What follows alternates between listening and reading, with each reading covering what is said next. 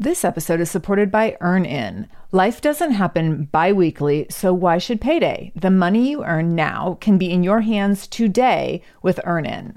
EarnIn is an app that gives you access to your pay as you work, up to $100 per day or up to $750 per pay period.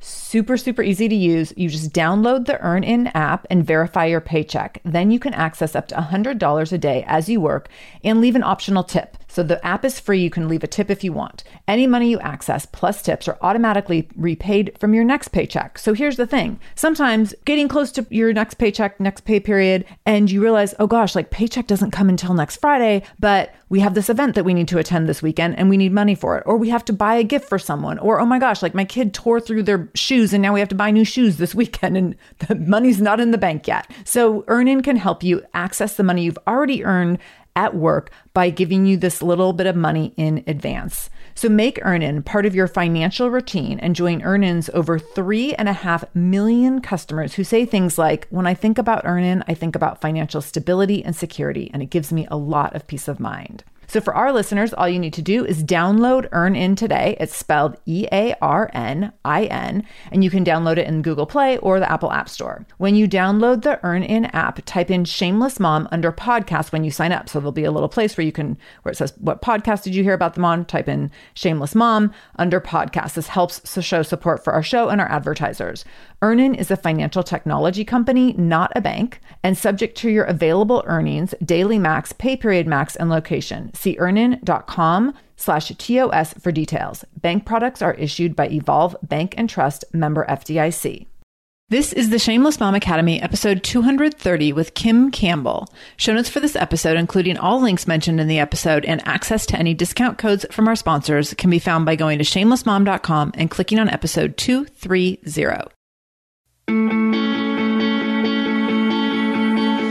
Welcome to the Shameless Mom Academy. I'm your host, Sarah Dean, and I'm here to give you and other passionate, dedicated moms the tools you need to bridge the gap between motherhood and living the life of your dreams. I'm also here to help you be a little more shameless every day. Because if you aren't building a life you're extraordinarily proud of, what kind of legacy are you building? So let's dive in. Kym Campbell is the creator of the free 30 day PCOS diet challenge and the Beat PCOS 10 week program, where she helps women overcome their PCOS diagnosis by applying evidence based approaches to food, exercise, and emotional wellness practices. Having struggled with health issues since her early teens, it wasn't until her 30s where she began struggling with infertility that Kym was diagnosed with PCOS. After a long journey of completely transforming her health through diet and lifestyle changes, Kym fell pregnant naturally after years of failed IVF treatments. When not busy supporting women with PCOS, Kym's other passions include writing and recording music, surfing, and spending quality time with her husband and her 10 month old son. PCOS stands for polycystic ovarian syndrome, and it's much more common than you might think. Many women go undiagnosed despite their right symptoms of irregular periods, unexplained weight gain, hormonal imbalances, and more. One of the great things about the PCOS diagnosis is that it is often very treatable through lifestyle changes rather than long term medications that come with a lot of side effects. Kym talks in depth about symptoms and diagnosis and treatment. It is very likely that you know someone who struggles with PCOS, perhaps undiagnosed. For those who go undiagnosed, there's often a tremendous amount of shame around their symptoms and their bodies that often seem like they're failing them. If you think this episode might be helpful to a friend or family member, please share it. Listening to hear Kym share her story about the impact of PCOS in her life, the common struggles, symptoms, and health concerns around PCOS, how PCOS impacts fertility, the three pronged approach to treating and managing PCOS long term, and the most common missing link in treating PCOS. All right, so Kym and I dive deep on this topic today, talking about everything related to polycystic ovarian syndrome. So I want us to just dive in and get started. So let's dive in with Kym Campbell. Kym Campbell, welcome to the Shameless Mom Academy. I'm so excited to chat with you today. Thank you for having me. So this is going to be an interesting conversation. I think we're going to talk about some things that maybe might be unfamiliar to some women, but also might be something that women are struggling with and don't know about. So I just think we're going to open some new doors for people. as we cover a lot of things around polycystic ovarian syndrome. So I'm very excited to dive in. Before we get into that topic too intensely, I would like you to share with us the dynamics of your personal and professional life right now and a little bit beyond your bio. What are you most excited about? So I think I'll start with my personal life and then I'll kind of describe how that goes into my professional life at the moment because it's been quite an intense year. Um, I've got a 10 month old baby, which we were just talking about before. So I'm originally from Seattle and Yay. I, yay, another Seattleite.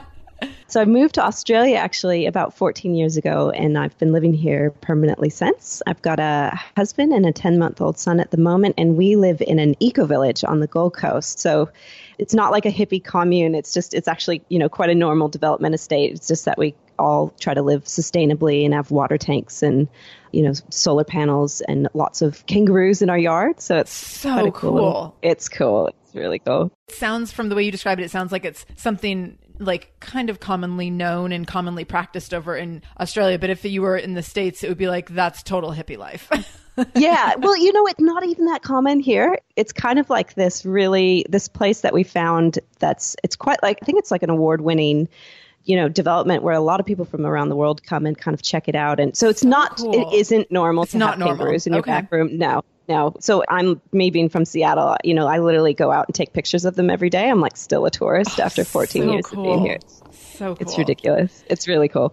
So professionally, I run a blog and it's mostly about PCOS and infertility. I've struggled with infertility for a very long time and I also do a 10 week program supporting women with PCOS and we're hoping to launch a podcast later this year. Mm, exciting. So at the moment, I do have a 10 month old and it's insane. very, very intense, as I'm sure a lot of women with young babies have, you know, have been through this, know what it's like to, you know, try to run a business, but be at home with your baby. Um, and he's literally was born with FOMO. Like I've had to like cover his eyes while I breastfeed him from about five weeks on. He's literally that. Oh my gosh. He just, yeah. He just like can't miss out on anything, which means he doesn't like to sleep during the night, during the day you know, it doesn't like breastfeeding. Like I had to switch over to bottle feeding just to, you know, I express, so I pump and yeah. bottle just to eat, literally get him to eat. So that's been really challenging. And then running the business at the same time. Oh my gosh. So just I can relate kind of, to all yeah. of that. yes. Yeah. I'll let you know my experience when my son was really tiny. I thought like, well, I mean, I have this business that I run, but like I can just run it while the baby sleeps. This won't be a problem. And then he was born and I was like, oh my gosh, like that's laughable. Yes. Laughable yeah, that I could I, run a business while the baby sleeps. It is insane. Like literally at the moment I have to hold him for every nap. So I I do I, like I'm like what would have happened if iPhones didn't exist? Cuz at least yeah. I can like use one hand, get on my iPhone, you know, get into my Facebook group, answer people's questions, but it's all one-handed and there's only so much you can do one-handed. right. right, right. Oh my gosh. Insane. So when I first had Vinny, I had a, I cannot remember what kind of phone it was. It was not an iPhone though. It was a smartphone, but you could like, instead of having to type out words on texting, you could, I can't think of the word you could like swipe on letters and connect them. So you okay. wouldn't have to like tap it out. So I could actually like use my thumb to connect the letters by navigating the screen. Anyways, I don't know the technology exists anymore. it was kind of old school, but it was perfect for texting while nursing because I didn't have to worry yes. so much about like specificity with my mm. thumb. But I was like, yeah, this is like the only way I can communicate because I have this baby in my arms all the freaking time and I have to get something yeah. done. Yeah, I know. And I'm really type A. Like, it sounds like you and I are quite similar in that, like, I have to be really productive. Right, right. You know, and so it's really this thing that I'm struggling with mentally where I really have to let go of that to a certain yeah. extent because I just can't be productive like I right. used to be. I just, it's literally impossible. And every day I feel like by the end of the day, I'm so frustrated because I had so many things on my to do list. I had so much work I wanted to get done on my computer and I just can't get it done. Right. My remedy. Give me some advice. I was going to say, my remedy was that I have to do one thing every day to move my business forward. But that's all I have to do. Like, cause every day was like, well, I'm going to do these 37 things. And then I would usually do like 15 of them halfway, but never finish anything. So I was just like, I have to do one thing that is going to get me revenue. Yes. And that was kind of where I left it. And then when I got that one thing done, I was like, okay, I can take a nap if I want, or I can do more things to be productive. I get to choose. but that was the deal I made with myself. Yeah. And it really forces you, I feel like, to be much better at prioritizing Yeah. what's actually really important for your business. Right. Yes, definitely. You let go of Like a lot now- of minutia. Yes, I'm so much better at like, okay, those don't really matter. That doesn't really matter. This is the one thing that actually really matters to my business. So this is the only thing I'm going to focus Right, on. So, right. You know, I guess that's a positive. Yes, so motherhood really shakes it all up. And the interesting thing about this, I think, as someone who struggled with infertility myself, is that you feel like I worked so hard to get here. Like, why can't it just all be magic? It should be magic and rainbows all the time because I, it took me so long to get here. And I know that was your situation as well. yes. But I feel like it makes it even harder that when the hard work feels hard, it's like all the more unfair feeling. Yes, and there's guilt. Like I have a lot of, you know, I Yeah. was, you know, trying forever and ever to have this baby, and then I feel guilty. That, you know, a lot of times that I'm not maybe enjoying him as much as I could sometimes, or yeah, this is a really interesting dynamic. I feel like when you struggle to with infertility, and then you finally have what you want, and then it's it's like, oh, it's actually not that perfect Right. thing that you imagined. I mean, it's amazing. You know, I love him so much, but it But it's hard. Doesn't yeah. make it easy. Yeah, yeah. that's it. Yeah. So let's And go- then- oh, go ahead. Oh, sorry. Oh, No, oh, uh, just one thing that I'm excited Yes, about. Yes, I want to know what you're do- excited about for sure. We've got a challenge coming up. So we run this 30 day PCOS diet challenge and it's free. We run it four times a year. It's a live challenge. So that's coming up this coming week. I'm not sure when this is going to be released. So it, it may have started by then, but really excited about that. It's probably one of the best things that I get to do in my professional cool. life because it's this live event where, you know, thousands of women, they come together online and support each other and kind of making these changes to their diet. And there's just so much cool energy oh, and very cool. yeah, so Do you run these periodically or is it one time a year? I or- do. So I do it four times a year. Okay. So kind of every three months. Okay. Then we'll make sure that we'll talk about how people can connect with you at the end of this Sure. episode so that they can make sure that they get connected with you for whenever the next opportunity is, whether it's this one or the next one. So we'll make sure to cover that because I think that'll be a really good resource for people. So let's go into your story with PCOS. Tell people what PCOS is and how it's impacted your life. Sure. So PCOS, it's short for polycystic ovarian syndrome, and it's a hormone disorder, and it's actually really common. It affects about 15 to 20% of women, and I feel like a lot of those are go undiagnosed. Yes. Which is something we can talk about. It also causes, you know, a really large range of symptoms, which we can get into more later. The cause of it isn't really well understood, but it does involve a combination of, you know, genetic and environmental factors. So for me personally, you know, I wasn't diagnosed with it until I was in my 30s and trying to get pregnant, but I did suffer from a lot of health issues that were related to it that now, you know, looking back, I'm like, "Oh, okay, that makes sense." So, you know, I had really irregular periods. I had a lot of stomach issues. I had low energy, acne. I struggled with insomnia, depression, anxiety. You know, I struggled with stomach fat, even though I was really, really active. I was a runner, so that was kind of like the only way I could kind of keep that stomach fat off and played a lot of basketball and but always just really quite sickly, I would say would really be the best way to just to describe me. So and then in my 30s, because I had irregular periods, basically would never get, you know, never get a period. It'd be like once every eight months. It was obviously really difficult to fall pregnant. So we can go into that a little bit later. But yeah, so there was about four and a half years of, you know, going through all sorts of treatments and eventually a lot of IVF. And yeah, so it, it definitely has affected my life probably throughout my entire life. But it wasn't until my 30s that I really knew what it was. Okay.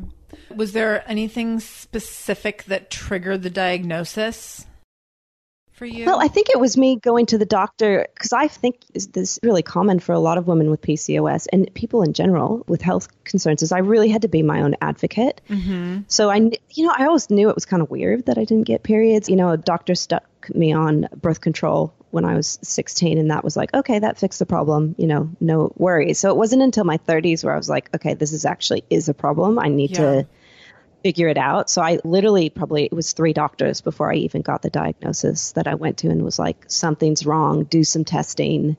I'm not getting my period. I'm not being able to fall It pregnant. took three doctors Yeah. for you to tell them that you were getting your period every eight months or so, and like this wasn't something that they had. Like I can tell, I'm not a medical professional, and I would say anyone who's telling me anything like that, I'd be like, "Have you talked to a doctor about PCOS?" Yeah, looking back, I cannot believe it.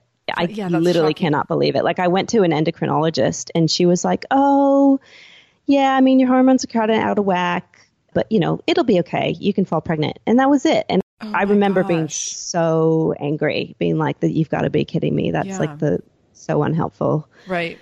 Yeah, so it was really a, a journey and and then, you know, and then even having once I did get that diagnosis, I think actually getting the information that I needed was a whole a whole nother journey and a whole nother like you know, so many doctors to actually get to a point where I was treating it in a way that could actually, you know, deal with the underlying symptoms instead of just kind of being like, oh, you've got infertility, let's just do IVF. Mm-hmm. Or, you know, you've got acne, let's give you acne medication. Oh, Right. you have your regular periods, let me stick you on the pill. And this is such a common thing mm-hmm. with all the women that I speak to with PCOS. Right, right. And just mm-hmm. to give people a little bit of medical background with PCOS. So I know this, and I'll get probably more into this a little bit later in this conversation, but I was diagnosed in high school with PCOS. And then in adulthood, my doctor said that probably was potentially not an accurate diagnosis, which I can talk more about that later. But at the time, when I was diagnosed, I had gotten my first period, which lasted for literally a month, and my mom thought I was lying. That I, st- she was like, "Really, you need more tampons?" And I was like, "I promise, like I really do." Oh She's like, "These are very expensive." so my period lasted forever, and then I didn't have one for like eight months. And so my mom takes me to the doctor, and she's like, "This isn't normal. She only had this one period, and the one that she had was weird." And so they do this ultrasound, and in the ultrasound, they could see little cysts all over my ovaries. And what that means, so this is why it's called polycystic ovarian syndrome, is that instead of ovulating and having your egg leave your ovary and like pop out down the fallopian tube, it starts to come out of the ovary and it never fully forms to actually leave the ovary down the fallopian tube. Mm. So you end up with these mm. little cysts. So when they did my ultrasound, they saw these little cysts and that's how I got the diagnosis. So if, if you have very irregular cycles, the impact on fertility is obviously like your egg is not coming down to meet the sperm but it can make you a reasonable candidate for IVF if they can get the eggs out and retrieve the eggs and those kinds of things, which they can often do with drugs. And the IVF drugs often stimulate a lot of that activity. So hmm. just to, to fill in a few blanks for people wondering about how some of those things work. Hmm. So can you share the common symptoms and health concerns you've mentioned some of them already associated with PCOS and maybe like what would trigger someone to go talk to their doctor? Sure, sure. So, some of the common symptoms do include irregular periods, like I mm-hmm. talked about, struggling to fall pregnant, acne, weight gain. So there's there's different types of PCOS, and it's actually really confusing. Like some people say there's four types, some people say there's two, but I would say there's two main types, in that there's someone with classical PCOS, and normally that's associated with you know a real struggle with weight. So very very easy to gain weight, hard to lose it and then kind of lean PCOS, which is, I think you and I would probably fall into that, where it's not so much weight gain, but then you have a lot of the other symptoms. Some of the really difficult ones as well that women have to deal with is hirsutism. So that's actually because your testosterone levels are so high, you can struggle with actually having facial hair, male pattern baldness. Mm-hmm. And then there's a lot of, you know, mental health things that go along with that depression, anxiety, you know, sleep problems. This is all really, really common for women with PCOS. So it's really this, you know, unfortunately, entire, you know, plethora of different symptoms. A lot of women struggle with insulin resistance. Mm-hmm. A lot of women then go on to get type 2 diabetes. It can affect pregnancies, so it gives you a higher risk of miscarriage, gestational diabetes, and then later in life, women with PCOS are also a lot higher risk for heart disease, diabetes, liver cancer, uh, sorry, liver disease, and even and even cancer. So it's really sucks. you know, you have this like you literally, if you don't get on top of it, it affects every stage of your life. So the criteria for diagnosis is you have to have at least two of the three main out of the three criteria. So high androgen levels is one. So like high testosterone levels, irregular periods, and then cysts on your ovaries, which you talked about. So if you mm-hmm. have two out of three of those, then you you would, you know, get diagnosed with PCOS if you actually found a doc- if you can find a doctor who you knows can what find they're a doing. doctor who has more diagnose you. information than us people who Yeah. are not doctors. yeah, yeah, that's it. I mean, you know, again, I'm just such a fan of people being their own health advocate because I feel like you know that's really needed. You need, you know, you need to educate yourself. Luckily, you know, the internet exists now. You you can get online. You can find good information. and pushing, you know, with doctors until you can kind of get the answers that you want. So to get that diagnosis, you know, that can involve blood tests, ultrasounds to kind of confirm it. Right. So ho- hopefully that answers your question. Yeah, that long, does. Long answer. So, and I'll mention so the symptoms that I had. So I don't currently have any of the symptoms that you mentioned for diagnosis, mm-hmm. and I think that's why my doctor was like, "No, you're totally fine as an adult." And I, when I went off the pill, so I was put on the pill in high school. I was on it so that I would actually get periods, and then I just stayed on it until I was like mid 30s, and we were considering getting pregnant. So I've been on it for a very long time. So common. And then that, when I went the exact same, yeah, yeah. and also like i don't know i just didn't like ever consider going off of it. I was like i don't know like my periods were super easy. They were like two to three days long and super light. So i was like why would i mess with this? And then yeah i know it's great. I yeah, loved it. it was really great. So then when i went off of it this episode is supported by AquaTru. Having clean safe water is the last thing you want to worry about. But unfortunately according to extensive research by the environmental working group three out of four yes three out of four homes in america have harmful contaminants in their tap water. So that's why you got to check out AquaTru. AquaTru True purifiers have a four stage reverse osmosis purification process, and their countertop purifiers, which is what we have, take no installation or plumbing, and they remove 15 times more contaminants than ordinary pitcher filters, and they're specifically designed to combat chemicals like PFAS, which can lead to potentially adverse health effects like cancer, endocrine system disruption, and liver toxicity, which is part of what makes AquaTru so special, unique, and important in terms of how they are able to filter water. They also have water purifiers to fit every type of home. So, like the installation free countertop purifier that we have at our house, to higher capacity under sink options. They even have Wi Fi connected purifiers and mineral boost options. So, I'm so excited about our new AquaTru. And here's the thing I swear it's like a gentle reminder to actually drink more water every time you walk into your kitchen.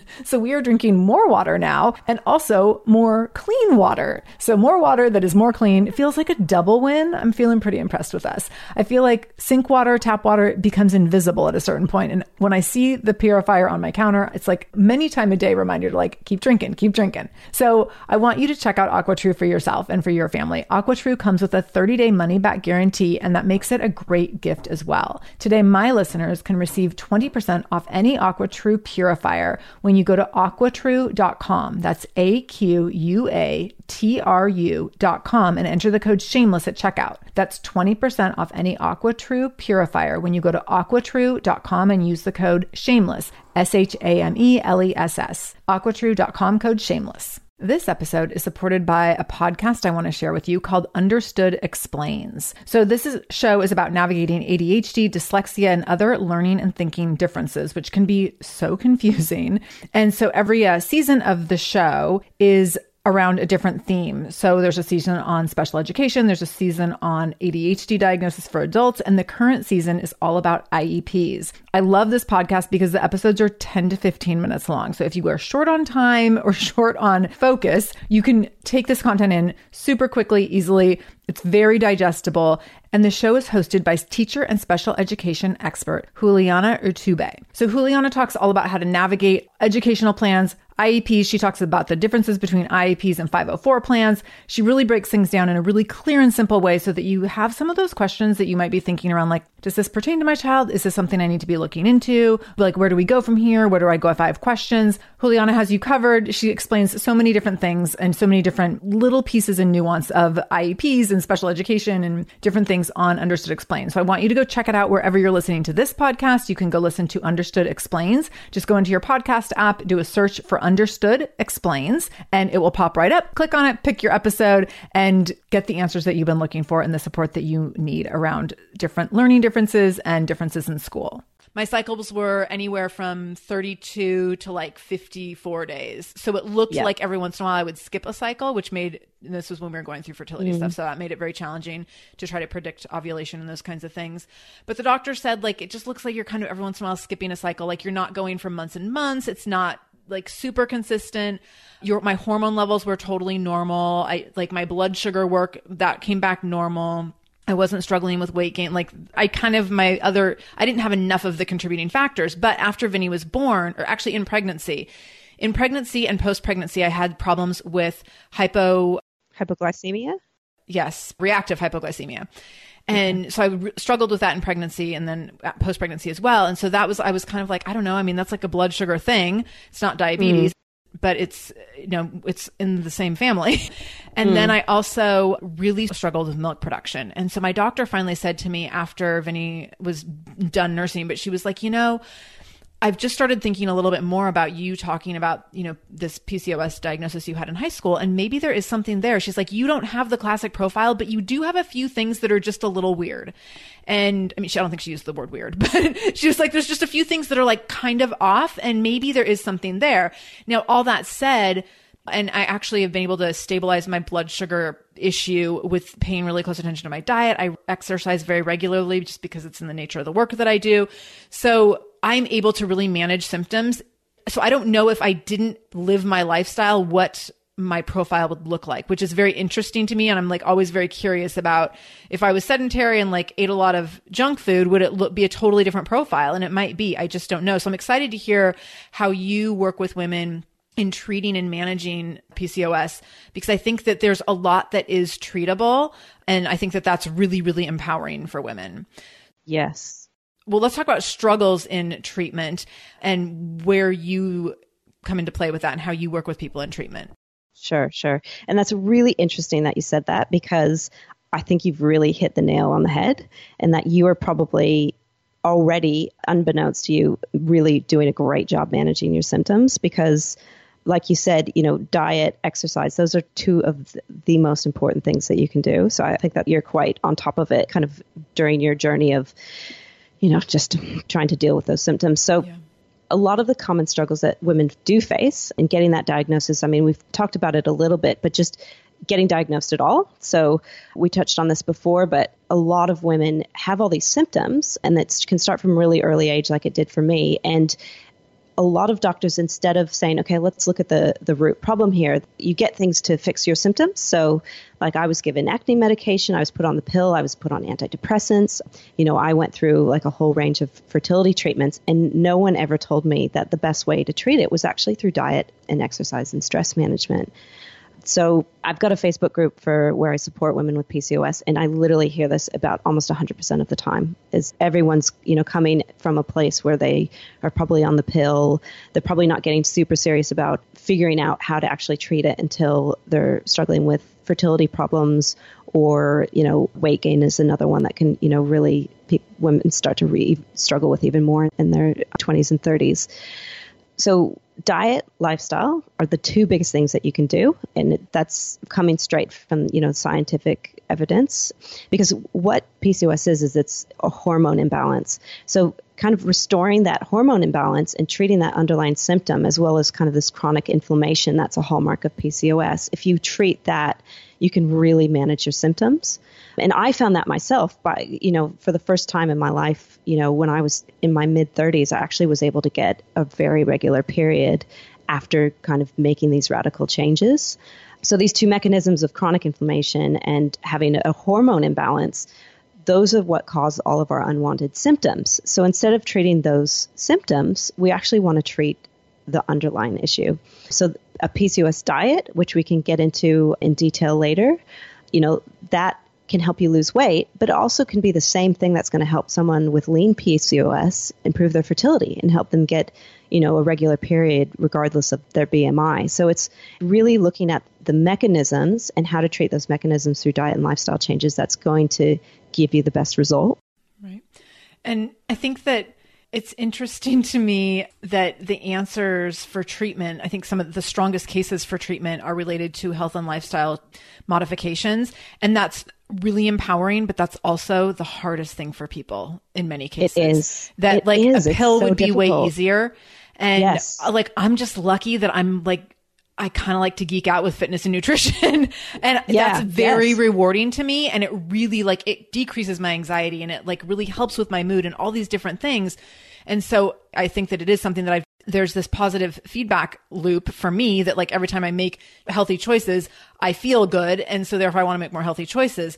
But I completely understand that that is really, really hard for some people and a pill would be Yes. so much easier. So it's like Yes. the answer is easy or the answer is simple, I should say in many Yes. cases, but it's also it's like a lifetime commitment. And that's a it big is. deal. It is. It's huge. It's huge. And also, you know, for us, it's so easy to, you know, stop in at McDonald's or wherever, Mm-hmm. grab something to eat. You know, the, the kind of culture that we live in now, we're very busy. You know, probably, you know, we work full time jobs. Having to meal prep, you know, make things from scratch so we can like avoid sugar and, you know, high GI carbohydrates and processed food, it takes up so much of your time. And for me, like I'm seeing that at a whole new level, you know, with a 10 month old running a business, like the amount of time that I have to spend just making food, it drives me insane. You know, it's a huge commitment and it's really hard. It took me years to get to a stage where I was actually really eating well and kind of implementing all of these things. So you're right. It's so difficult. So it's, yeah, I love how you say that. It's it's simple, but it's really really easy, um, really hard to implement. Yeah, Right, absolutely. right.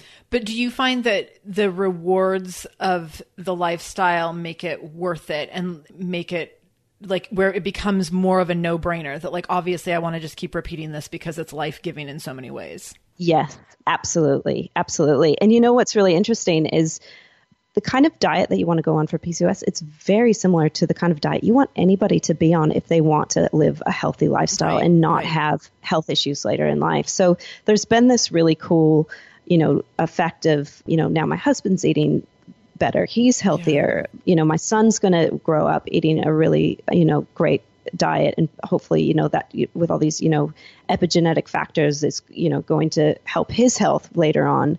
My mom's eating better. I'd say mom now instead of mom. Been here for so That's long. what happens when you move to Australia. Sorry, mom. I should say mom. You know, so my mom, I've you know, slowly getting her off sugar and her quality of life is improving. You know, she has less health problems. My mother-in-law as well. So it's really fun in a way to you know make these changes but then see the flow on effect to the people around you as well because it's kind of again it's a simple answer for everybody if you know cut out cutting out these foods it's going to actually improve anyone's health so i think that's probably for me the biggest biggest benefit that i see is is i'm able to kind of help everyone else as well Right. And I don't know research around this. I have suspicions around it though. Do you know anything about genetic components to PCOS? Like if it tends to be a genetic trait? It is. It is genetic, but if you kind of look at it from epigenetic, it can be really affected by your lifestyle and your mm-hmm. diet. So there's really these two components. I mean, it's not really well known. Everyone's still trying to figure that out. Excuse me, you wouldn't have necessarily had like, you know, an aunt or a grandmother or whatever who was diagnosed because it wasn't diagnosed then. Mm, that's right. So exactly. you maybe yeah. could look back though and see, and this is what I, we've I've done a little bit with my family is looking back and seeing did this exist somewhere and just went maybe undiagnosed because it wasn't a thing. And I think mm. the powerful piece in recognizing genetic patterns is looking at if this is something that you think you might be living with. And you might be living you know your quality of life might not feel super compromised at this point but if you mm. have a daughter that maybe is at risk for this that's something to consider because you want to then you could be setting her up with a lifestyle now that would support the syndrome and support her like being able to live as symptom free as possible versus letting her, you know, kind of disregard nutrition and fitness and those kinds of things until she really has to fight her way back from it later in life. Exactly. That's exactly it. Yeah. Let's talk about the fertility piece, the impact on fertility, and what did that look like for you? Sure. So PCOS obviously affects your fertility in that a lot of times you don't get a regular period. Mm-hmm. So it's really hard to track your periods. It's hard to know when you're ovulating. And then also you may not even ovulate. So you can have an, an ovulatory That cycle. always Yeah. when we were doing IUIs, it was like every month I'd go in and the doctor, she'd be like, well, you're open, but like there's not enough cervical mucus, like all these things. And I was like, oh my God, what does that mean? Yeah. So yeah. yeah, it's so that's really true. That- difficult. yeah, like it looks like you're ovulating, but no egg is actually coming out. Yes. Thank you, yeah, body. It's, it- it's so difficult to tell. I mean, you know, I spent years, I ended up buying OvaCue. I don't know if you've heard about this, Is but you literally, I was, no. So Oh. it's actually this one where you, it's quite, it's like a $300 device where you can check your cervical mucus every day Uh-huh. and you check your saliva and you chart it and you try to come up with these like, it creates this graph where you're trying to find patterns in your Oh, cycle in order okay. to help you figure out when you're ovulating. Okay.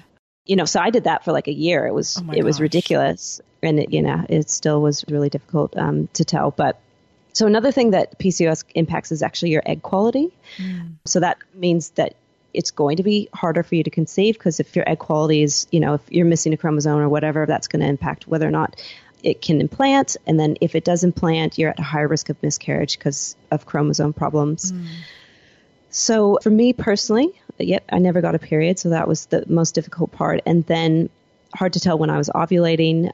So again, like I was saying, I was tracking my period, tried that for about a year, wasn't able to fall pregnant, and then I moved on to fertility treatments. So I did six rounds of Clomid, so that's normally the first thing that they'll um, doctors will put you on because that will make you ovulate. And they put me on metformin as well, which is quite common because that can help with your blood sugar levels. So I did six rounds of Clomid. On my second round, I did fall pregnant, but then I miscarried. And then I did another four rounds of Clomid, and nothing happened. Oh my gosh. So then I kind of moved on to ovulation induction. My first ovulation induction cycle, I did fall pregnant again, but then miscarried again. That was quite a difficult one. I'd moved up to the Gold Coast from Sydney and was living away from my husband because he was finishing up work. I was we were building a house in the eco village and it was about nine weeks, so there was a heartbeat, but it was growing slowly. So that was that was a really difficult mm. miscarriage. And then after that, we moved on to IVF. Part of the reason that I made the decision to move on to IVF was that I was worried that I mean I was worried about my age. I was like, oh, I've got it. You know, if it's this hard to fall pregnant, I really wanted another one. I thought, oh, at least I'll have some, you know, eggs. I can save some eggs for. So that was kind of the reason that we moved on to IVF. But then, you know, that we had a lot of failed attempts at that, and I didn't fall pregnant that way. But during that journey, so a, a few years into it, I actually started seeing a functional practitioner. Have you ever heard of like functional medicine or or like a naturopathic yes. doctor? Yeah. So actually, my doctor is a naturopath. Ah, okay, fantastic. And one of her specialties is fertility and kind of being creative around fertility, which was necessary in my case. Yes. Okay. Yes. So anyone who's listening, if functional medicine is, I kind of look at it as the future of medicine because it's kind of if, if you go see a functional doctor, it's someone who's has a medical degree, they're a doctor, then it's not like a quack. Right. Someone's like functional, you know, that sounds kind of crazy, but it's someone who is, is a doctor, but then they also go on to study kind of treating the body more holistically. So looking at the instead of treating the symptoms where it's like, okay, well you've got you've got irregular periods, let me give you the pill. A functional doctor is actually going to look and say, okay, well, what's going on? What's the underlying issue here? You know, and they'll probably put you through a range of tests. Like I was testing my cortisol levels. I was checking for food intolerances. I was so trying to you know focus on my gut health and stop eating anything that was causing inflammation in my body. You know, I was having my thyroid looked at and actually trying to treat that without having to just straight put me on thyroid medication. Actually, trying to fix my thyroid, the underlying issue of my thyroid. So, a functional doctor is I would recommend anyone who is struggling with any of these health issues to go see. They are really expensive though.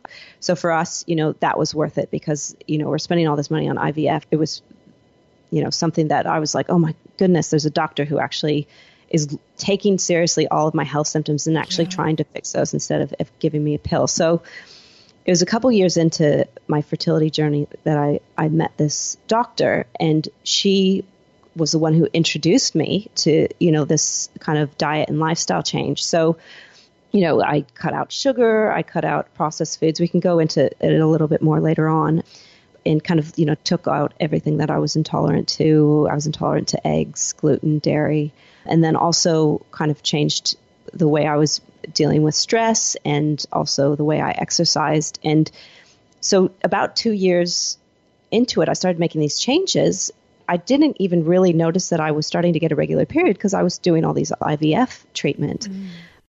So it wasn't until quite a few failed IVF treatments that I was like, that's it. I need a break. Like, I can't do this right now. And I had started my blog and we had started building this program to help women with PCOS do all these diet and lifestyle changes that I was making. And I realized I was getting a perfect 30 day cycle. Oh my So god. yeah, it was cra- it was crazy. So I was like, okay, yeah, I was like, oh well, let's take a break. You know, this IVF thing isn't working. Why don't we just try naturally for a while? And it was, I think, the second month, I fell pregnant, and it stuck. And now I've got a ten month old. So it was quite an interesting journey because I kind of went down two different roads where I was, you know, doing all these IVF cycles, etc., but then also treating the underlying issue by doing these diet and lifestyle changes. So yeah, I guess that's that's, that's the story of how yeah, I got to. That's so interesting and powerful. I mean, I think that that's such a great kind of a segue into talking really specifically about how you work with people who are trying to manage their PCOS because I mean, you've just given a great example of exactly what is possible if you mm. don't necessarily take the easy road because there isn't one, but you take the simple road of yes. managing it through lifestyle. So yes. I know that you have a three prong approach to treating and managing PCOS. So can you talk about what that looks like and how you work with people around that and sure the power behind that? Sure. So when I say three prong approach, it's uh, the three things I'm looking at is diet, exercise, and stress management. So those are the three things that, uh, if you look at the scientific evidence, that are really kind of the big, you know, levers that you can pull that are really going to affect these kind of two underlying things of chronic inflammation and getting your healthy hormone balance back. So with diet, um, diet's the biggest one. I would say that's 80% of, if you're going to focus on anything, because this is huge. I mean, having to make all these changes is huge. So if you're going to focus on anything, I would, diet is most Start important. There. Yeah, and it's also the most difficult, of course. it is. It is. Um, I mean, it's, it's definitely so hard. Yeah, it's so hard. And I think I'm a great example for women because I was like, I didn't know how to cook, loved sugar. Like, I ate cereal for like all my meals because it was just quick and easy. You know, so I literally came from one end of you know the spectrum to the whole other end of it. Yeah. Um, so I kind of say to anyone, look, if I can do it, you can definitely do it because I was so hopeless, and it took me years. It took me a really really long time. So the biggest thing is sugar. So cutting sugar out of your diet, and that includes natural sugars. I feel like there's a lot of really deceiving marketing around, oh, but it's a natural sugar. It's not a refined sugar, so it's okay. But it's the same. And can so you give break- examples of sure the difference sure. between the two? Let's say like low fat. Everyone's like, oh, low fat yogurt. It's actually higher in sugar yes. to make it yes. taste better. It like has as much sugar as ice cream or a can of soda. Yeah, it's insane. It's mm-hmm. insane. So you know, and sugar is in everything. So you know, sauces. We are saying any low fat products, drinks. Drinks are ridiculous. You know, fruit drinks, any sort of drink. So if you look at sugar, sugar breaks down into glucose and fructose, and both of those are really bad for us, but in different ways. Fructose is the worst because you don't metabolize it; it just turns straight into um, like fat um, through your liver. So glucose is good if we have small amounts of it, but if you have large amounts of it, it's going to make your blood sugar spike, and that's going to actually make it. That's going to affect your hormones and make things more difficult. So avoiding sugar is the biggest step that you can take. But in order to do that, like sugar is very, very addictive. Like if there's, I think there's, I don't know, there's a study out there where they looked at someone's brain pattern on cocaine versus sugar. Have you mm-hmm. heard of this? And it yeah. was literally like lit up the same. Right, right. Things in your brain. It's very, very addictive. So doing an entire diet change and adding, you know, proteins and fats into your diet and making sure that you're full. And I really recommend a small amount of low GI carbohydrates. That's going to make the transition off sugar a lot easier. Yeah. So avoiding sugar is a big one. Avoiding high GI carbohydrates, so like you know white rice, um, white potatoes, um, and instead focusing on low GI carbohydrates from whole food sources. So that may be from, you know, starchy vegetables like pumpkin or sweet potato or quinoa is a great one, black rice. And then cutting out inflammatory foods is really important because, again, you know, PCOS is associated with this chronic inflammation. So, have, really focusing on gut health and cutting out types of foods that might inflame your gut. So, whether that be something like processed foods trans fats or something that you are specifically intolerant to. Like for me, it's gluten, dairy, eggs. Those are really common ones mm-hmm. uh, for women with PCOS. So normally, like when we do this 30 day diet challenge, I cut out gluten and dairy for everyone because it's just so common. And then I say to women, look, after the 30 days, if you can slowly introduce those back in, you can kind of tell. You can start to tell because once your body starts feeling better, it's amazing how you can go back and you're eat. Very sensitive. Like, you're very yeah. sensitive. Like, oh, yeah, actually, I've had that with sugar. Very good. Yes, yeah, with sugar as well. And it also reinforces, I think, the power in doing that. Like, it's super hard over the course of 30 yeah. days. It's very hard. But the power of doing that is that you get this really concrete evidence. And also when you realize something makes you feel awful, like for me, like sugar really, I feel really awful when I have sugar now. So I'm not tempted by sugar. Not to say that like here mm. and there, I don't want a dessert or something along those lines, but it's really not my trigger anymore because it doesn't make mm. me feel good. It makes me feel really like I want to go take a nap and I feel hungover. And that's not yeah. fun. That's not rewarding. So. Yes, that's so awesome that you say that because yeah, being able to get into a situation where you've cut it out for long enough that you're like, oh, this is how it feels to feel healthy. Like right. this feels awesome. When you go back and you kind of go eat these things, you're like, oh, actually, I don't want that anymore because it makes me feel awful. And yeah. it's something that I see in the 30 day challenge. And I also do this 10 week program with women where, you know, after 10 weeks, it's like they don't want to go back to eating these things that make them feel bad because it's just not worth it. Right. Right. And also, you, I think with sugar, it's a hard one because you have to cut it out for long enough because to actually allow your taste buds to change. You know, so for probably you and I, because we don't eat sugar that much, eating something sweet is actually almost too sweet. You yes. know, like for me, yes. I can, when I make a dessert now, like, you know, it'll be a special occasion and like for example, I'll make like a sweet potato brownie. Well, I'll just put a small amount of rice malt syrup in because that's just pure glucose, so you don't have any of the fructose in it.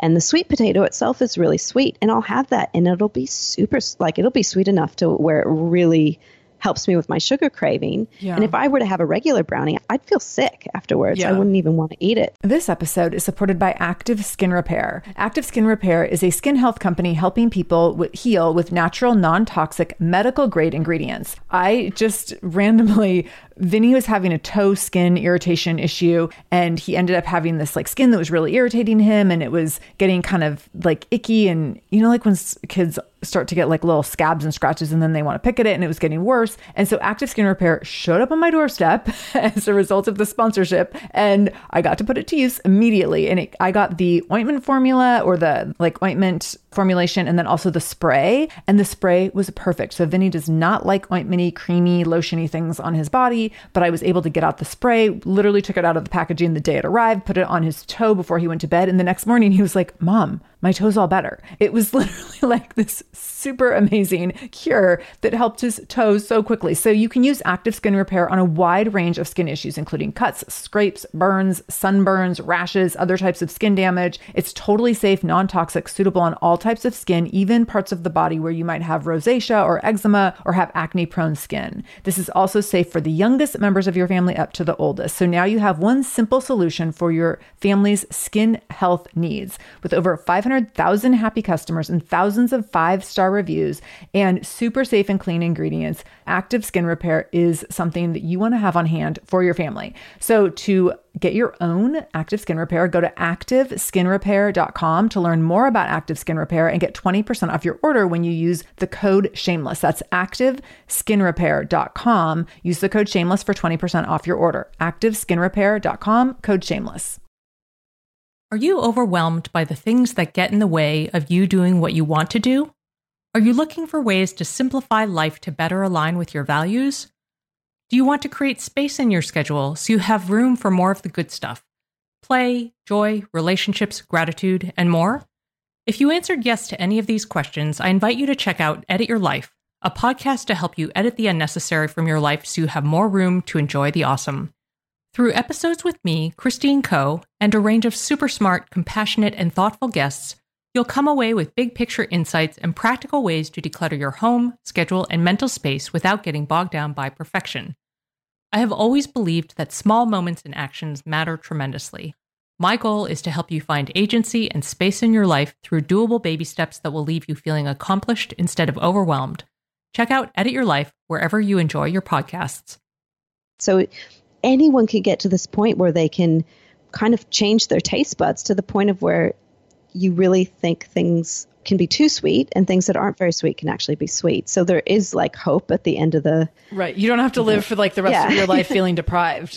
that's right. Yeah. Yeah, and that's another thing that I'm such an advocate amount is like advocate about is, you know, I feel like diets kind of get us into this, you know, deprivation mindset where we're like, "Oh, I can't have it yeah. oh, you know, I'm not allowed this. And I don't think that's a good way to look at it. When I'm encouraging women to change their diet, it's like, if you need a cheat day, have a cheat day because I don't want you feeling like you can't do things. I want you to change your diet because you want to, because you know that this food is going to make you feel bad. And, you know, if that involves just being a bit more creative about the desserts that you make for yourself, or you're maybe using like a glucose only sweetener and you're just slowly, you know, lowering your sugar amount, that's fine. Because I really like to I don't know if you've heard of this, but I'm really a fan of intuitive eating. Have you? Yes. Yeah. Intuitive yeah. eating. Yeah. Where you actually, instead of looking at it as a diet or as cutting things, things out, you're actually eating more intuitively. So you're feeling when you're hungry instead of just, you're mindfully eating. So, right. you know, it's you're actually responding just, to your body's cues and yes, acting on yes. that versus like that's it this picture at mcdonald's looks really pretty on a poster so i'm going to order that yeah yeah. yeah that's right exactly and also like when we do the 30 day diet challenge the meals i'm actually getting people to eat are actually really filling. Like i have people who can't eat it all. Like most women are like i'm sorry i can't eat this breakfast. It's too much. You know so that's really cool to see. Like people do not go hungry. It's just that they're eating different types of food. Yeah, so yeah. Um, the foods that i do recommend people eating is high fat you know so this whole fat is going to make you fat is such an outdated you know it's a myth. It's totally outdated. You know people on the you know sort of ketogenic diet is, are proving that as well. So high fat high protein lots of non-starchy vegetables and also i recommend a small amount of low carbohydrates with each meal from whole yeah. food sources because with that that can really help with your carb cravings and your sugar cravings. Mm-hmm. So again, those kind of low carbs would be quinoa or black rice or sweet potato or pumpkin. Those are probably like the most main ones, but there's lots of other ones as well. Yeah. So one of the issues I was having with this reactive hypoglycemia is that I just kept trying to eat lower and lower carb. And I was like, mm. I don't mm. understand. Like, I feel awful. I'm eating like no carbs. I'm gaining yes. weight. I have like constant energy slumps. So I finally went to an endocrinologist who gave me no answers, but her one suggestion was, well, you should probably add a little bit more carbs into your diet. And I was like, great, so that I can gain like 15 more pounds overnight. Thanks for the help. so I left like totally mad at her. But yes. her suggestion on the other side of that was like balance it out, like take a little bit of the fat out, not go low fat, but take a little bit of fat out just to balance out the caloric exchange. Mm. This was a game changer for me. So I since then in the last year have been really conscientious about for multiple years prior, I was taking carbs out of everything. So I've had to be very conscientious about putting them back in. But every time I have a meal, I'm like, where are my carbs? And it's like you said, it's the yams for me. I'll often with a salad, I'll do like two tablespoons of brown rice over the top of it mm. or quinoa or whatever. Mm. But just a little bit of carbs makes a huge difference and it sustains me for huge. so much longer. And I'm not getting these crashes and I've lost 15 pounds. Yes. So it's yes. been like, I'm like, oh my God, because someone could have told me that I could have like eaten some rice. yeah. so, so, it was yeah, actually it's, really It's a really helpful. fine balance, isn't it? it yeah. Is. yeah. Really I'm fine. not a huge fan of the ketogenic diet just for that reason. Right, right. I think that, and I, I, you need to be really careful. I think if you're going to do the ketogenic diet, you need to do it under the care of a nutritionist, someone who knows what they're doing, a naturopath you know, who can make sure that you're doing it properly and that you're not suffering from right. doing it. Like I'm a little bit nervous because I kind of see it all over the place. Yes. Oh, do the ketogenic no, diet. It's going to make you lose weight. I think you need to be careful. Yeah. Yeah, I totally agree. And I see a lot of people talking about it as if they're mm. very qualified to talk about it when they're not. Yes. yeah. Yeah. That was yeah, my really polite way of saying that. I, I, won't go further than that. yeah. Okay. so. Leave it at that. Okay, so I'll, I'll, go on to the other ones. I mean, yeah. diet is probably, you know, that's the biggest one. So it's yeah. good that we spend a lot of time on that. Now, exercise is interesting. I think it depends on the person as well. So, but in general, I more recommend the type of exercise that women should focus on. I think exercise is really important, but I do recommend sticking with things like progressive resistance training or interval training. Yoga is great. With doing like long cardio, I used to be a runner. I think you're a runner as well. Yeah. I think. Mm-hmm. And I you used to be. A, to be I used to be a long distance runner. I'm not anymore. Okay, interesting. Yes, yeah, because you you need to be careful. Like I stopped running when I started seeing this functional practitioner because I was actually really nutritionally depleted. Okay. And that probably was contributing to not getting my periods. Uh-huh. Um, and I also was suffering from adrenal fatigue. So you need to be really careful with that. I think that if you're doing the diet changes and you're not seeing results, if you are someone that does like long cardio, mm-hmm. actually cutting that out would be worth tweaking to see if that does make some changes. But progressive resistance training and interval training are great. There's lots of scientific studies showing that they can help with insulin resistance, chronic inflammation, etc. So those are really great things to focus on. And I love that because for moms, like I tell people, I don't ever work out for more than 30 minutes. And sometimes it's only yes. 10 minutes. so it's actually a relief to not be like, oh my gosh, I have to train for another half marathon and run for like two hours every Saturday. Like who has time for that? It's great if that's, that's your passion so and that serves you. But for most moms, it doesn't fit. So yeah, a 20 minute interval training is, yeah, it's amazing. You can yeah. get so much done in even, I mean, even 10 minutes, you know? Right, right. And then with stress management, so stress management is really interesting. I think we can go into this in, in a little bit, but there's stress absolutely makes PCOS worse, and we're also more susceptible to being stressed when we have PCOS. Oh, so interesting. Mm, so stress management is something that I feel like is it's overlooked, mm. but it's really really important. So I mean, you know, that's a whole nother interview, really. But I mean, self care is really important. You know, prioritizing yourself and your health, learning what your stress triggers are, finding ways to take those out of your life if you can. I'm a huge fan of meditation, mindfulness meditation. I'm really bad at it. like, like, me too. I, we are twins. Yes. Yes, you and I are really similar. Like I talk really fast, my mind goes like a million miles an hour. I can never stop thinking. But that means that we're actually like the best candidates. We will get the most out of meditation more than anybody else because it we need our brains to slow down more than anyone else. And meditation, especially mindfulness meditation, there there's so much really cool evidence coming out showing how much impact just doing, you know, a 10 minute meditation can actually be on your health and also your emotional health. So it's not just a hippie thing to do. It's really, really impactful, and there's a lot of evidence behind it. And I love that you said it's the short bouts can be totally impactful. It goes back yes. to like the exercise thing as well. Like 10 minutes yes. counts. exactly. Exactly. It's just the consistency. And, you know, I'm probably being a hypocrite right now because I literally have not done any meditation since I've, had my son. So I, you know, in no you get a way. free pass for at least a year. Yeah. Oh, you know, and yeah, in no way do I do a perfect job at these three things? Like, I'm far from perfect. Like, I haven't been exercising since I've had my babies. It is so difficult. It is not easy to do these things. You have to be incredibly dedicated. You have to have a support system. And making the changes is the most difficult part because you, you're changing your habits. I yeah. mean, I think once you you know, years down the line, like, you know, the diet thing for me is much easier because I've made it such a part of my life but doing these three things is really difficult. It's not easy. Right. But, you know, it can have an amazing effect on your body and your lifestyle. And for me, like all of the things that I had health wise, I don't have anymore. You know, it's not wasn't just from my PCOS. It's because I'm actually treating my body with something that is going to help anybody feel a lot healthier and live a longer life. So, you know, it is worth doing. Yeah, I think that's a really powerful, impactful message there. What should someone do if they think they have symptoms of PCOS? What would be the first step? So, getting a diagnosis can definitely help because I think it can help motivate you to make those changes. Again, it can be hard to get those. So I almost want to say, you know, if you notice that you have some of these symptoms, I would just go straight into treating it because you're going to get a benefit out of it no matter what and also, yeah, it can be frustrating trying to get a diagnosis. Mm-hmm. But I think being your own advocate is most important right, as well. Right. You know, so find a doctor who's going to help you.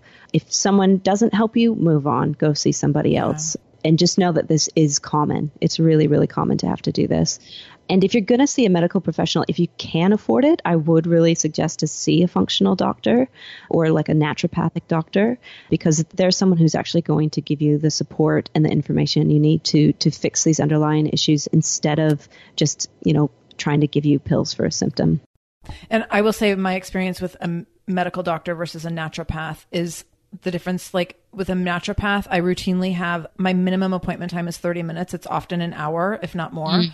versus a medical doctor you're going to have like a 15 minute window and it's going to be like okay we're going to do a test a couple blood things like when my doctor does blood work it's like 48 things are tested and then i go back for an yes. appointment and i sit with her for like 30 to 45 minutes where we talk over every single lab result so the thoroughness of it is like you can't even compare it to what you get when you go to your traditional medical doctor who does a few screenings and then like emails you the results and you look at them in your email and you're like, I don't know, they all just say normal range. And sometimes, yes. like being on the edge of normal range is actually an indicator, and a naturopath will yes. pick up on that. Whereas, in, a yes. lot of times, a medical doctor will just say, "I don't know, if it's normal range, is normal range." And if you have a lot of things like on the edge of normal range, those aren't being addressed. That's a big deal. So I really appreciate that feedback to exactly challenge yourself a little bit with like who you go to for care and seek Absolutely. out someone who you think will really be able to serve you well. Absolutely. And it's almost therapeutic. Like I feel it like, is. Oh my gosh. You know, I felt like I was in therapy. I was like, someone actually cares. Yes, like the, they, the they questions care they what's ask, happening to me. One of my girlfriends was like, I can't go to naturopaths anymore. She's like, I've gone to three of them now. This was, I think this was over the course of like 10 years. She's like, I've gone to three different ones now. And every single time I go to one, they make me cry because yeah. she's like, I have to like tell my whole life story and I end up crying about something. And she's like, I haven't even lived a traumatic life.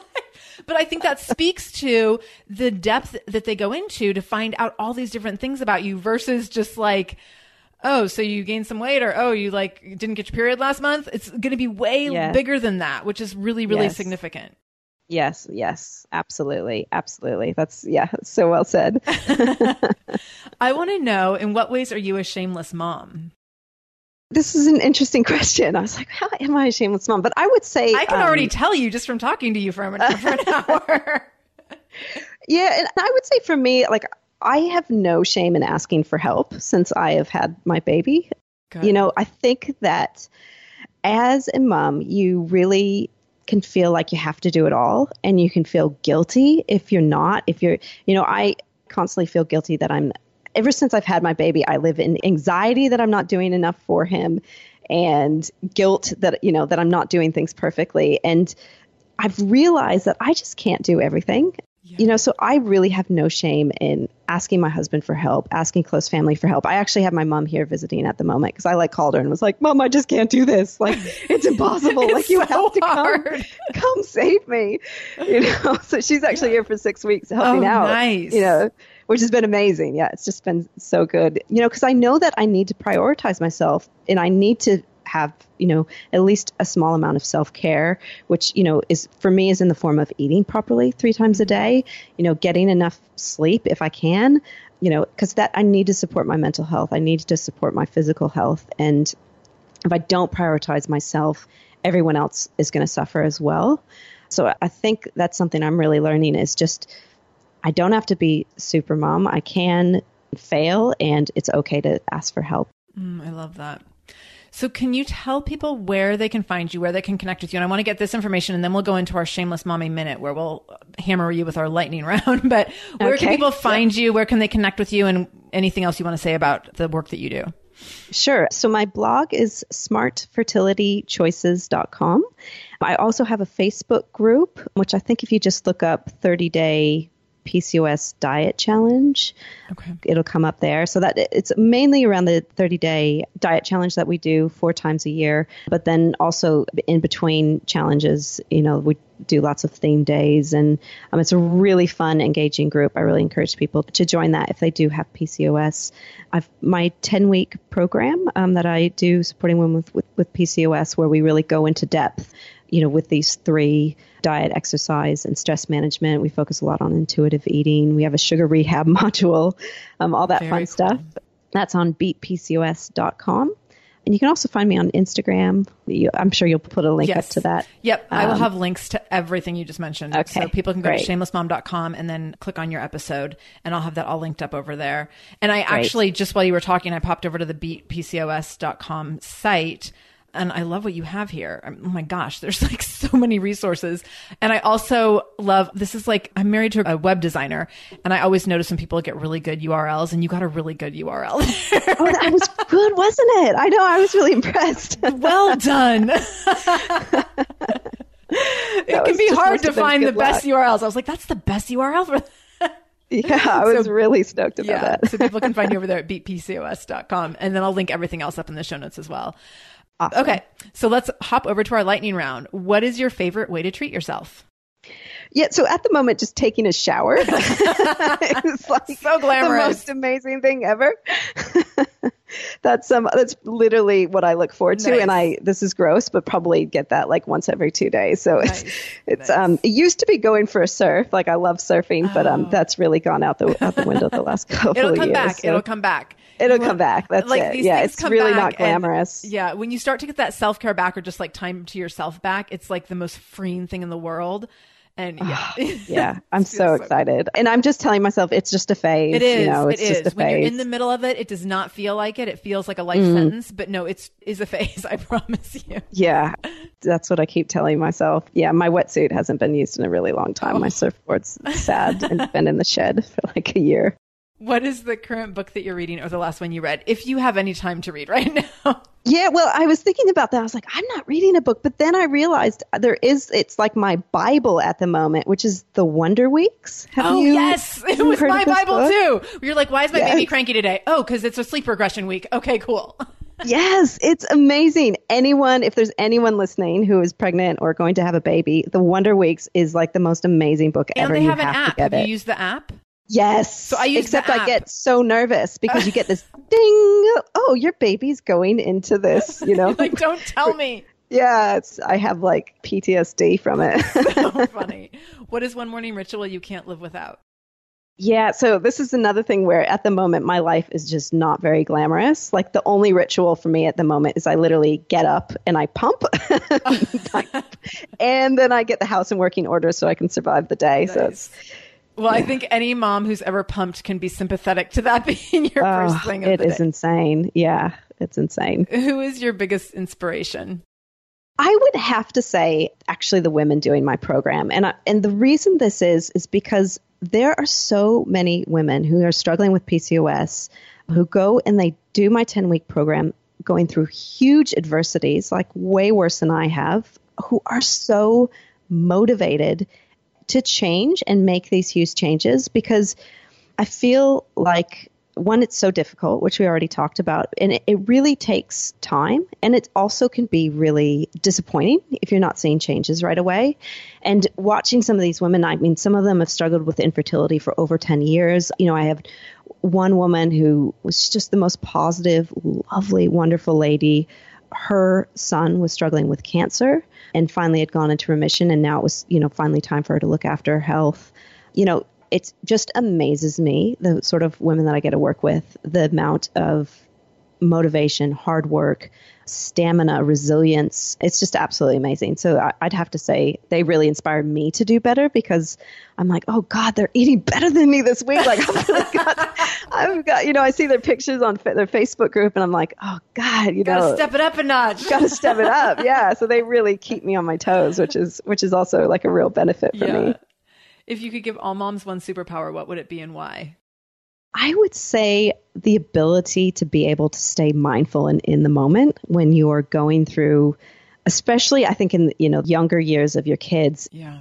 it's so difficult because you know, and I struggle with this all the time. It's it's a superpower I wish I had. It's you know you're constantly you're trying to get things done.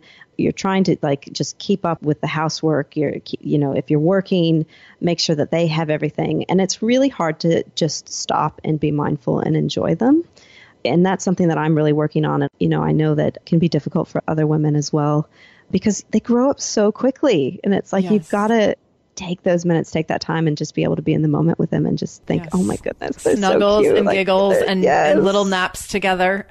yes, I know. I like, he's like naps in my arm and I'm like, and I'm like, oh no, but that's so cute. I he's not going to, be, you know, and it's just this constant battle back and forth trying to really appreciate it. Well, this has been so great, Kym. I really appreciate you being here to share your information and share your resources and share everything that you're doing to help women with PCOS. I appreciate you telling your story really openly so that other women can be inspired and impacted by what you've gone through. And I know that you will definitely help other women just through this conversation that we just had. So I can't tell you how grateful I am for that. I hope that great things are on the horizon for you. And if you're back in Seattle visiting, I would love to meet you in person. Yes. Yes. so fun. That would be so cool. Yeah, and let us know next time you have some exciting things going on, and we'll have you come back on the show and chat some more.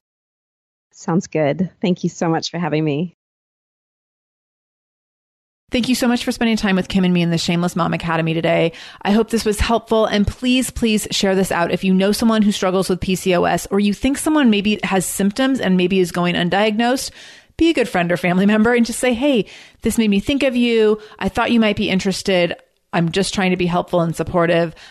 send it over as a resource. People who struggle with PCOS symptoms want answers and want treatment modalities that can be safe for the long term. So sharing this kind of information can really be helpful and impactful to someone else's life. So please do share out this episode.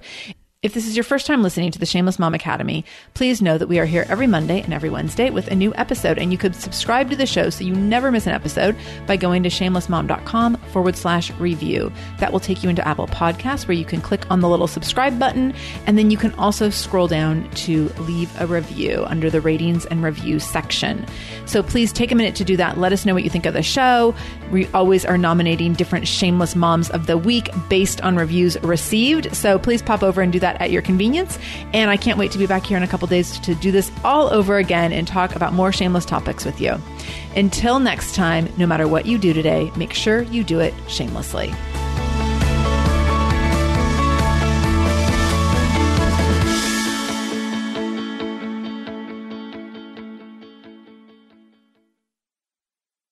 Hey there, I'm Debbie Reber, the founder of Tilt Parenting and the author of the book Differently Wired. The mission of Tilt is to change the way neurodivergence, whether that's having a learning disability, having ADHD, being gifted, autistic, or some combination of all of the above, is perceived and experienced so differently wired kids and the parents like us raising them can truly thrive. On the Tilt Parenting podcast, I get to talk with authors, therapists, educators, and parenting experts who are committed to this mission. I ask the questions my listeners are most curious about when it comes to supporting our kids. And in turn, my guests share strategies for challenges, out of the box ideas for navigating school, best practices for therapies, tips for advocating, and so many thoughtful insights on what it really takes to help our kids grow up feeling seen and respected so they can create awesome lives for themselves. I know that raising a differently wired kid can feel overwhelming and isolating, but I promise you, you are not alone, and it can feel so much better. If you're on this parenting journey, come listen to Tilt Parenting. Together, we can shift this paradigm and show up for our exceptional kids with hope, possibility, and joy.